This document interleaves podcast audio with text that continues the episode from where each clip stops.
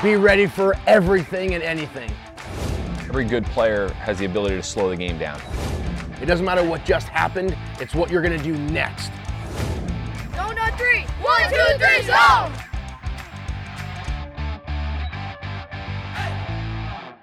This episode is brought to you by Smush Ball, the official training ball of Zoned Sports Academy. How many times do you go to a game and there's no batting cages, no nets, and you only have a field to hit into? No problem.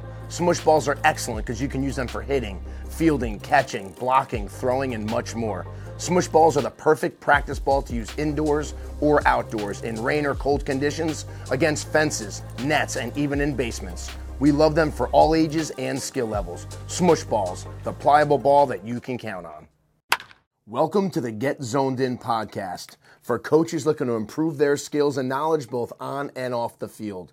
Whether you're a seasoned veteran or just starting out, this podcast is for you. We'll be exploring a variety of topics that are relevant and important to baseball and softball coaches, but this advice can be used for all sports and skill levels. Join us as we dive into the world of coaching and learn from some of the best in the business. Whether you're looking to improve your team's performance or just want to make a positive impact on your players, we've got you covered. Let's go and let's play ball. Hello, everyone. Duke Baxter here with Steve Nicorak, and we are excited for another episode of the Get Zoned In podcast. Last week's episode, we talked to Kelly Copeland about glove care, not arm care, glove care. We went inside the baseball glove literally and talked about conditioner, glove oils, and much more. So go check out that episode on Apple Music, Spotify, and other podcast platforms. Coach Steve, what are we going to talk about today? Yeah, we are. Uh, we're, we're fired up for today's today's episode. A lot of submitted questions that we've gotten throughout the weeks. You know, a lot of guys are, you know, in the middle of their spring seasons. Tournaments have started up on the weekend, so a lot of the struggles that, that our listeners are going through are the same things that we go through on the day to day. So we've got a, we've got a handful of submitted questions, some really really good ones, um, and you know, as always, the questions we get from from our listeners is, is what drives our show. It's what drives the content. So uh, you know, looking forward to jumping right in. We're going to dive in with question number one, and uh, I'm going to ask it to Duke here. What's your strategy on discipline? How do you properly discipline your players when they're goofing off, not focusing, etc.? Does it depend on the kid? I think that's a that's a great question. I think we all we all go through that, especially with the younger kids, because it's harder for them to keep their focus and uh, stay locked into what we're talking about. And, you know, yesterday was a perfect example of, you know, sometimes during our warm ups, our kids are, you know, they're talking about school, they're talking about what they're going to be doing afterwards, ice cream, this and that. And uh, the coach said, "What should we do if they if they drop the ball? Should we run? Should we have them do push-ups?" I'm like, "No, we're going to try something totally different. We're actually going to do the opposite." So what I mean by that is, so we started talking about the importance of playing catch. We talked about some of the mistakes that we made last game um, that hurt us, and we were ex- we were pretty much talking about how catch play was going to help us overcome some of those mistakes. So we actually started playing catch. The kids were catching the ball. And then I said, all right, now what I want you guys to do to focus more on catch play is every time the ball hits your glove, I want you to say catch. I want your eyes behind the ball. I want you to watch the ball hit your glove and you just say catch. So they started throwing next, you know, 20, 30, 40, 50 in a row, not one drop ball. The first ball that was dropped was on ball number 58. We kept on going. We hit 100 and we had three missed balls. We were up to 150. So when we got done with our, our total play catch of 200 balls, we had dropped six balls. Three of them were dropped and three of them were actually thrown over the head of their, uh, of their partner. So, I mean, when you look at those numbers and you look at 12 year olds and out of 200 throws, only six were dropped, it was that that's amazing for our team, right? And all they did was focus harder. It wasn't about challenging them with, okay, if somebody makes a mistake, we're going to do this. If somebody does this, we're going to do that. It was more talking about the importance of why we're doing things and everybody buying into that and then getting them to just concentrate and focus more on the job and the task at hand. And that was, you know, playing catch. We worked on uh, our normal catch warm up, and then we worked on catching and tagging, worked on catch and relays. We worked on you know all the different areas when we that we work on during catch play. But you know I'm not against disciplining guys. There are guys that say, hey, we're going to do five push ups if this happens, or we're going to run a lap, or I've definitely had my moments to where, you know, kids were more the mental mistakes are the ones that that bother me the most. Kids not knowing where to throw the ball or kids not calling a pop fly and you know it happens four or five times and you're like, "All right, guys, go touch the right field line, go back to your positions and let's start all over again." So, I'm not against any of that stuff. I just felt that us teaching the the players at that time and seeing how that worked and being like, wow, it's just like the kids that, you know, when they're on a baseball knee in the beginning of the day and three kids are, you know, picking the grass or pinching their buddies and we're, you make an example of the kid doing it right. Wow, look at Johnny. His shoulders are back. He's on a baseball knee. Great job. And then all of a sudden you see all 12 kids with the same perfect baseball knee because they want, they'd rather be praised than being called out in front of everybody. But we're so fast to just call out the kids that are doing it wrong. And we find ourselves, if you actually took a video of yourself, you wouldn't you wouldn't believe how many times you're saying that kid's name throughout the entire practice instead of all the good things that are happening. So I just felt like that was a good way of doing it. And it's praising the successes more than just hammering down on the guys that are doing things wrong all really good stuff. I mean, a few little things that I would add. Just know your audience, like know what age group you're you're, you're coaching, um, you know what they can handle. Because when you have kids that are seven, eight, nine, ten years old, they're gonna be bouncing off the walls. They're gonna have crazy energy and a little bit all over the place. You know, so you want to create a like a culture to where we give them the ability to have fun and be loose and excited and chirp from the dugout and you know do all this stuff you know their their fun chants from the dugout and all that kind of stuff. But there's also a time and place for like Duke just said that baseball knee eye contact everybody be quiet let's pay attention. When, when coach is talking we have to listen. I think it's it's knowing your audience. You know for my guys and i've had them for a long time now we really have two two rules and it's be on time and play the game the right way. Those are the two things that uh, i will discipline guys on if if we're not playing the game the right way, if we're showing up late, if uh, you know we're, we're walking into practice 15 minutes late, really with no sense of urgency. Um, and I know that's a little. There's a lot of gray area at the younger ages because they're getting driven there. Um, so a lot of times it's on the parents or traffic and and whatnot. But um, you know, being on time and playing the game the right way are definitely two things that we can control. Um, we talk about it all the time: attitude, effort, energy level. Those are things that we can control. You know, I'll never discipline a kid for making an error. I'll never discipline a kid for, you know, making a mistake on the field. Now, missing a sign or, you know, rolling their eyes or whipping equipment or cursing at the umpire, those are all things that have to be addressed. Um, and I think it's important to treat everybody the same exact way, right? That's your number four hitter or your number 12 hitter. It doesn't mean, uh, well, the number four hitter is the best player on the team, so you know he's allowed to jog down the first baseline, and I'll kind of, you know, turn turn the other way, act like I'm not paying attention, but I'm going to discipline the 12 hitter for doing that. So I think it's it's holding everybody accountable, really, and just setting the tone early, right? If if your your rule is that you're going to bench them for an inning, or maybe pull them out of the lineup, well, hold true to it. Don't don't let a few kids slide by and then you know all of a sudden three or four weeks into the season now all of a sudden you're going to try to discipline kids. You have to set that send that message early and set the tone early. This is how it's going to go. Yeah, and, and, be fair. Treat everybody, you know, follow up on your word. If, if you say you're going you're to pull a kid from the lineup for breaking one of the team rules, well, we'll do it. And even though it stinks to pull some of the best players out, you, you got to do it at times. And uh, you know, I've done it, and I did it, you know, on our 13U team with our with our number four batter. You know, he started hopping out of the batter's box and bat flipped on a routine fly ball to center field because he thought he hit a homer. And, hmm. you know, I get it, it's part of the game now, but he wasn't sprinting down the first baseline. And that's playing the game the right way. And that was just one of our team rules. And I heard it from his mom after the game, and he did it again a couple weeks later. But by the end of the season, he was sprinting down the line and, and playing hard. And like I said, you know, multiple times, I sound like a broken record, but just playing the game the right way. That's awesome. Another really good question that we had if you had to emphasize just one thing, what is the main point to stress out when teaching hitting at the youth level? Yeah, I mean that's a really good question, and it's it's funny that we're getting this now because I had two girls yesterday, seven and nine years old. A buddy of mine brought them in for for their first ever lesson here, and uh, you know sometimes you're looking at a player for the first time and you're saying, especially at seven years old, like where do we start? I think it's really important to simplify. It's important to speak in language that the player is going to understand. Right? I had this seven year old yesterday it wasn't my job to start critiquing and overanalyzing and breaking down her swing. So we spent 30 minutes and just worked on her load.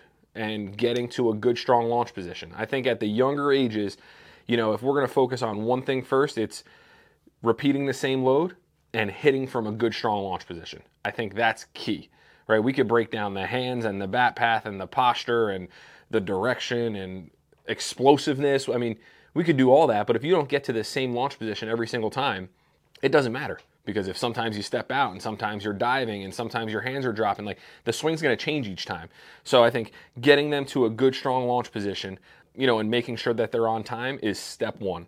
And then i think from there uh, you know i mentioned earlier but really simplifying right? Breaking things down in a, in a simple and easy way so that they understand what you're saying. And i'm guilty of it. When i first started coaching uh, you know i wanted to help so much that I'd look back on my lessons and say, man, did, would I even have understood what I was talking about there? You know, I went in 15 different directions there instead of, you know, this seven year old yesterday, she left and she had homework and I talked to her dad about it and it was find a straight line on the carpet or the hardwood floor at home. And I wanted to work on taking that small little step towards the pitcher and getting the knob of the bat towards the catcher. And that's it. That's all we worked on. She had a blast. Her dad already sent me a video. They're at home working on it because if we can't master that move, there's no way we can move on to all the other you know elements in, in the hitting swing. So um, it's it's a tough question, and I think it's going to depend on the athlete.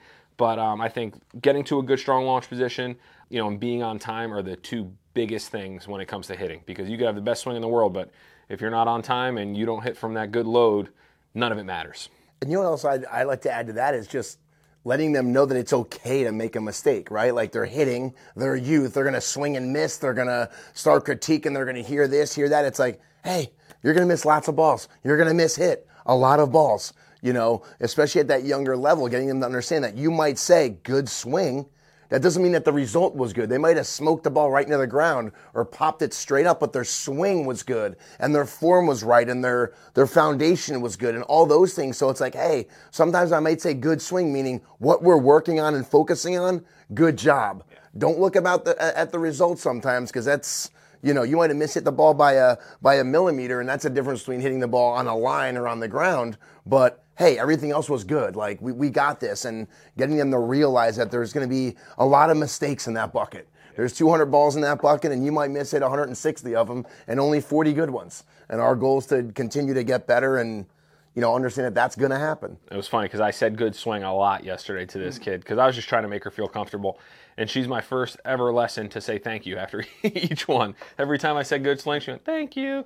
She was just like, it, it was awesome. It was so much fun. But the only other, other piece I would add is just ask a lot of questions, right? Try to put yourself in that player's shoes, get in their head a little bit, talk to them about what they like to do, what they don't like to do, what makes them nervous, what gets them excited, because those are real things too. And you gotta, you know, really get to know the player you're working with, um, you know, and understanding what makes them tick. Because, you know, I, I, say this often, but I'll take a kid with a very bad swing with confidence over a kid with a great swing that is nervous and afraid and, you know, has all these you know fears in the batter's box um, because that happens a lot. There's a lot of kids out there that can look like a rock star in the cage, but then when when it's game time, they don't want to let mom and dad down. They're nervous. They're afraid. They're you know overcomplicating and making things you know way harder than they have to be. So uh, you know getting into their head and understanding a little bit about them and and really what gets them going in games. You know what makes them nervous. What uh, you know what fires them up. What are they thinking about at home plate?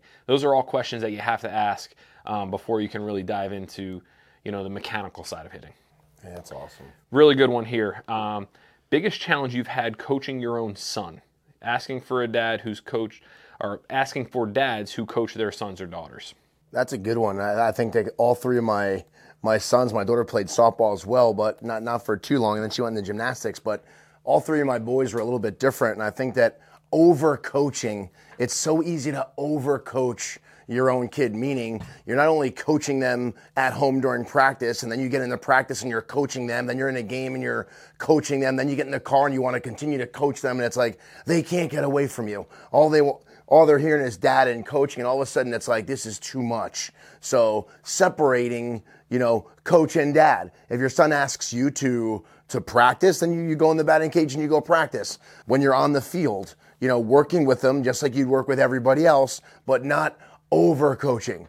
Um, I think that's that's something that a lot of people are are afraid of, as well as you know, giving them preferential treatment. Oh, well, this kid's, you know, my son's always playing shortstop and he's hitting four. Well, that's something that all parents, I think that when they coach their own kids, they worry about that. Well, is my kid good enough to even be a starter? Well, he's hitting fourth, but should he be hitting second or should he be batting ninth? And, you know, am I giving my son extra kudos because he's my son or his friend? Or, you know, we hear daddy ball all the time and it's like, oh, well, you know who's playing shortstop and you know where his best friend's playing and you know what part of the lineup so and so is playing and, you know, that kind of thing. So I think that when you coach, your own kid, you think of those things. What are other people thinking? What are other parents saying? What are you know, am I overcoaching? Am I am I am I treating them too hard? Am I am I too rough on my own kid? Am I and I think a lot of coaches sometimes do the opposite. You know, instead they bat their kid ninth. Maybe he should really be batting third, but they put him ninth because they don't want to deal with any of the other stuff. Or the first kid to sit is their own kid because, oh, we have 10 players today, so someone's got to sit, so I'll just sit my own kid. And it's like, you don't know, it's, it's trying to find the balance of what you really feel is right compared to what does everyone else think it's right. So I think, you know, when you are parenting your own kid, you are you're you are a little you're a little harder on him. You make sure that hey, he's really got to prove himself to to play shortstop. He's got to be that much better, or you know, playing time wise and that kind of stuff. So I think that as a parent, those are some things that that are challenging. And I think you have to just look at yourself in the mirror and be like, okay, how is my son doing? Ask the other coaches. You guys make the lineup today. You know, instead of yourself making the lineup, let them make the lineup. Where do you think he should play, or where do you think he should hit in the lineup, and let them do it. And that way, it's like, hey, I don't even make the lineup. I think that's a cool way of kind of handling that situation. If you're if you are feeling a little, ah, what should I do about this? Let the other coaches do it and see what you know what they're doing. So that that's what I think is you know one of the one of the biggest challenges of, of coaching your own kid. I'll give you a little different perspective as somebody who was coached I was coached by my dad at a real young age, and then my uncle. I definitely didn't want to be treated any different. I didn't want to be, you know, spoiled or you know given certain advantages. And I had teammates that their dads were the coach, and they'd get 25 pitches in BP, and we'd get eight. And you know, there were definitely favorites being played. But uh, you know, one rule, and I've talked about this on on a recent episode, but uh, we always had a rule in our house that Uncle Gary would never say no if we asked to go get work in, but he would never ask us.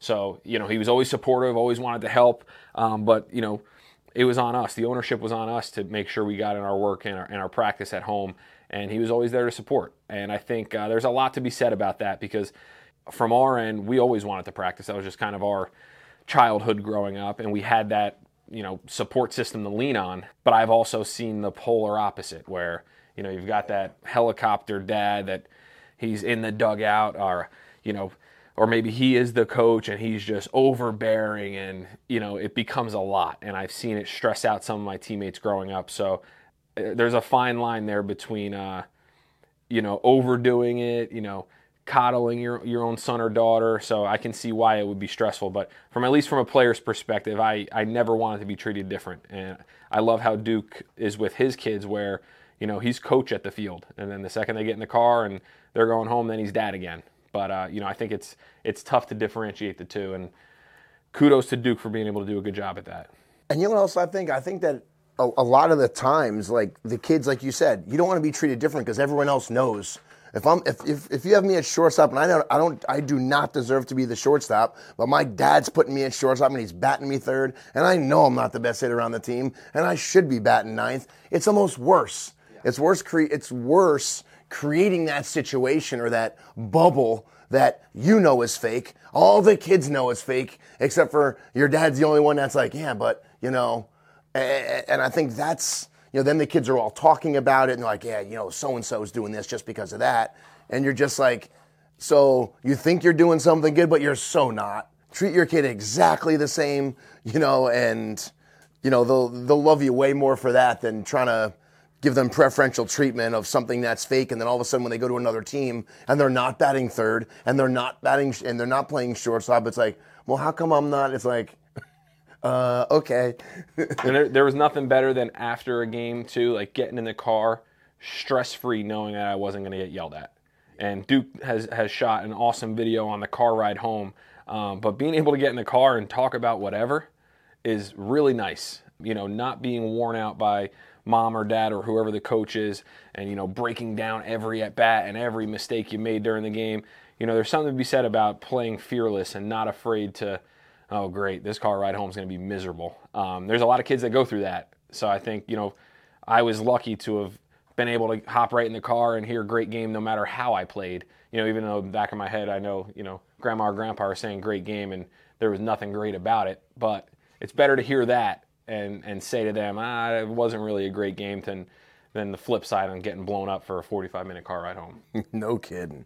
So, Coach Steve, what are two things that you look for? What are what are top things that you look for when it comes to an infielder's qualities that makes them a solid defender? Really good question. I think a couple things. One, how they're warming up. I think watching, you can usually tell who's a good athlete just by the way they play catch right? Are they controlling the ball? Um, are they securing it when they catch it? Are they working on you know their quick hands and and you know the handball exchange? We just shot a, a video about 20 minutes ago on um, the best ways to improve your, your throwing program and different drills that you can add into your throwing program. Um, so when I look down the line and I see a kid working on his quick hands, and working on his transfers and working on cuts and relays and tags and his pick progressions. Like those are all things that I can tell right away without even seeing them field a ground ball that this kid, you know, has a pretty good understanding of of playing the infield.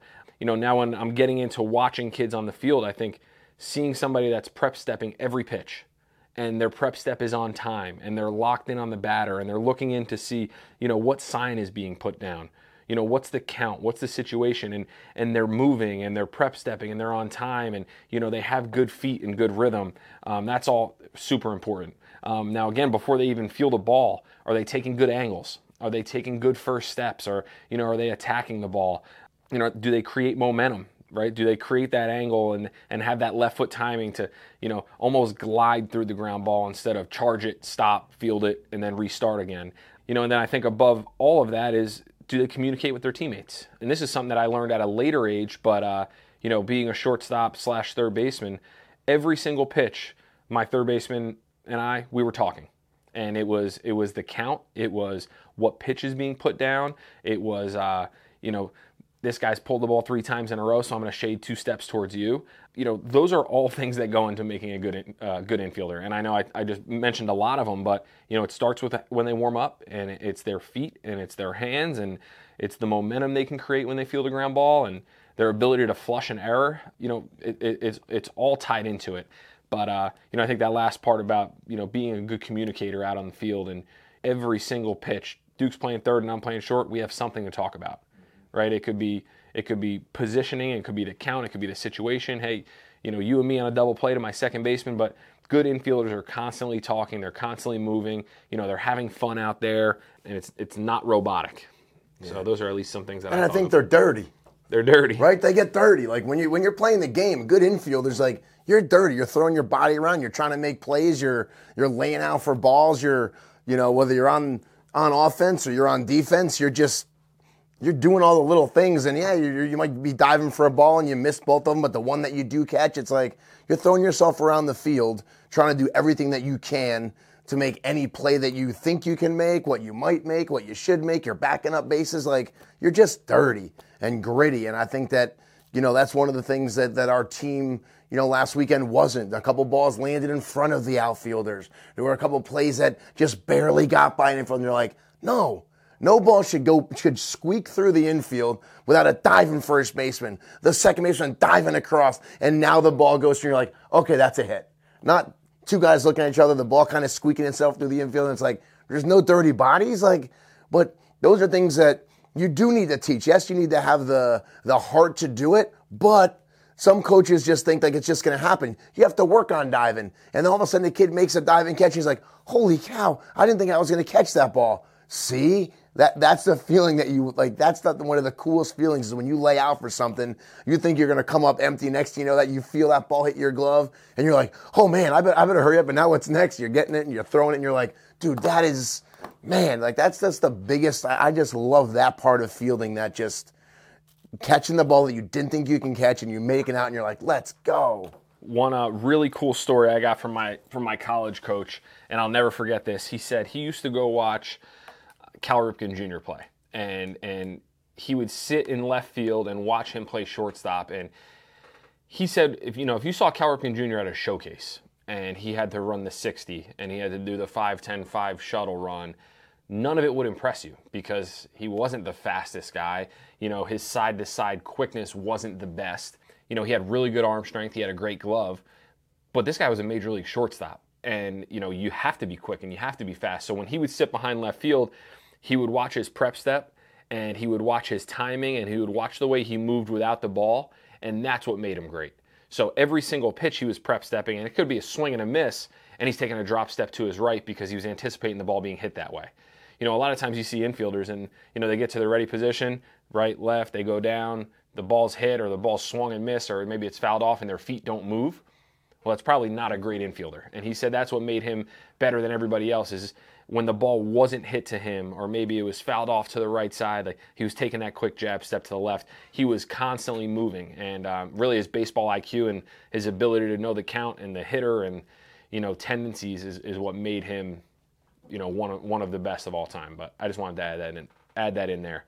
Next question we've got, and I'll ask it to Duke. With only two coaches, it's hard to keep all of our players engaged for two hours of practice. Any ideas on how to make on-field hitting more fun and productive? I think that coaches, the plan and the preparation prior to the practice. If you know you're going to have two coaches and you know you have 12 kids and you're like, okay, this can either be one on six or it could be two on 12. Well, what's the better ratio? One and six, one and six. Also, what drills can you do that the players themselves can run? Like, say you're going to do a bunting drill and you have seven smush balls or softy balls. One kid's throwing to another kid, another kid's fielding it, and they're bunting. Well, you don't even need a coach in that station. If you have a tee station set up, one kid's putting the ball on the tee, the other kid's whacking the ball into the net, and then they're, they're rotating. That station can handle by itself. Then you have one coach doing front toss, one coach doing overhand wiffle ball pitch, and now you have all 12 kids only you have four ki- four stations with only three kids in them, and you're rotating around fast. They're rotating around eight minute stations, and now they're getting tons of swings in. It's not just me throwing batting practice, 10 hits each, balls flying all over the place. You know, if you were to do that, play the balls live off the bat. Have the fielders field the ball live, make throws live, and, and turn batting practice into almost like a simulated scrimmage put fake runners on bases. All right, guys, runner on second right now for the next five swings. And now the infielders are getting work in. The hitter's getting work in. You have a catcher back there that's catching balls, framing balls, doing all those sort of things. So I think that creating the stations is what makes practice so much more fun.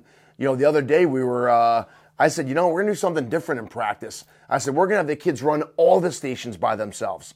What I did was I went to third base because we weren't doing good a good job of tagging up. So I brought a tennis racket out, a bucket of smush balls, had one runner on third. The one kid hit the fly ball with the tennis racket. The guy had to catch the ball, and as soon as he caught it, the guy tagged up and sprinted home. And they just ran that station all by themselves. We weren't doing a good job of tagging at second base on some of the steals. Some of the, the short hops were eating up our guys. So we had another station there. Four balls, a guy on a knee, that player would say go, the shortstop would run the second, he would throw the ball, he'd catch and tag, and then the shortstop and second baseman would just keep switching. And then they would rotate around. We also didn't do a good job with secondary leads and some of our pickoffs. So the other station was three guys at first, one guy at first base, one guy as the runner at first base, and then a pitcher and the pitchers were working on their, their pickoffs. The guy that was the runner was working on his secondary leads and his steal breaks. And the guy on first was actually working on catching and tagging. And they ran the station all by themselves. So we just blew the whistle at eight minutes and the kids ran the entire practice on their own. Yes, I explained what they were doing and what I wanted them to accomplish and how to do it, but the kids actually ran the stations. We as coaches have to be willing and able to say, you know what? They're not going to run it exactly the way I'm going to. They're going to goof off a little bit, you know, but the production was awesome. The kids thought it was the best practice ever because they were so involved in what they were doing and in control of what they were doing. So I said at the end of practice, what other stations do you guys want to run next week? One guy's like, oh, we, we should do a diving station. One kid's like, yeah, we should work on our angles going backwards because that outfielder doesn't take good angles. So he was talking about angles. You know, one of the catchers like, oh, can we do a blocking drill? So it's like now they were kind of in charge of their own practice plans, knowing what they need to work on and it just made it much more fun. So I think that uh, you know, getting the kids more involved in what happens at practice, I think will get them engaged as well with what's going on. I was going to say a lot of the stuff that Duke just said, you know, with, with, the props and having the kids run their own stations. Other things that I might add, you know, similar to what Duke said about breaking the kids into three groups of four, you can break them up into three groups of four and play mini games, right? You have, you know, you know, four infielders, you have three outfielders with, you know, maybe uh, a guy rotating in from the outfield, and then you have four hitters, and you know, you're playing a regular game. Each each team is is is their own little group of four, and you're up until you, you get three outs, and, and you keep rotating that way. This, this way, they are playing balls live. This way, the defense is moving. They're trying to make outs. Um, kids are still base running now at this point. Um, you know, that's a fun way to, to improve on field batting practice. You can give points, you know, hitting a ball hard the other way, you know, versus up the middle, you know, every pop up's minus one. You can get creative with it. Um, you know, we do it in the cage and we play target practice all the time, but, you know, finding fun ways to get the kids to lock in and focus I think will only improve every part of on-field batting practice. But like Duke said, you don't want one guy standing in there hitting. You get you know 10 pitches and balls are flying and they just ro- kind of roll them into the infield. Now there's balls all over the place. So you know try to get every single kid on the field doing something and have a purpose behind it. It could be working on prep steps. It could be working on first steps. Um, but give them a purpose while they're out there and they're not just shagging fly balls. That's awesome. Like Coach Steve mentioned, make sure you go on our Instagram, you go on our Facebook, our TikTok, go on our Facebook pages. If you see some videos that you don't understand or there's videos that you'd like for us to shoot, make sure you leave comments because that's what drives the show. Those are the questions that we're going to use in the podcasts, in our videos, showing videos. So whether you're a first time coach or a veteran coach, keep the questions coming. We got you covered. So thanks so much. Coach Duke, Coach Steve with Dominate the Diamond and the Get Zoned In podcast. We'll see you next time, and thanks for listening.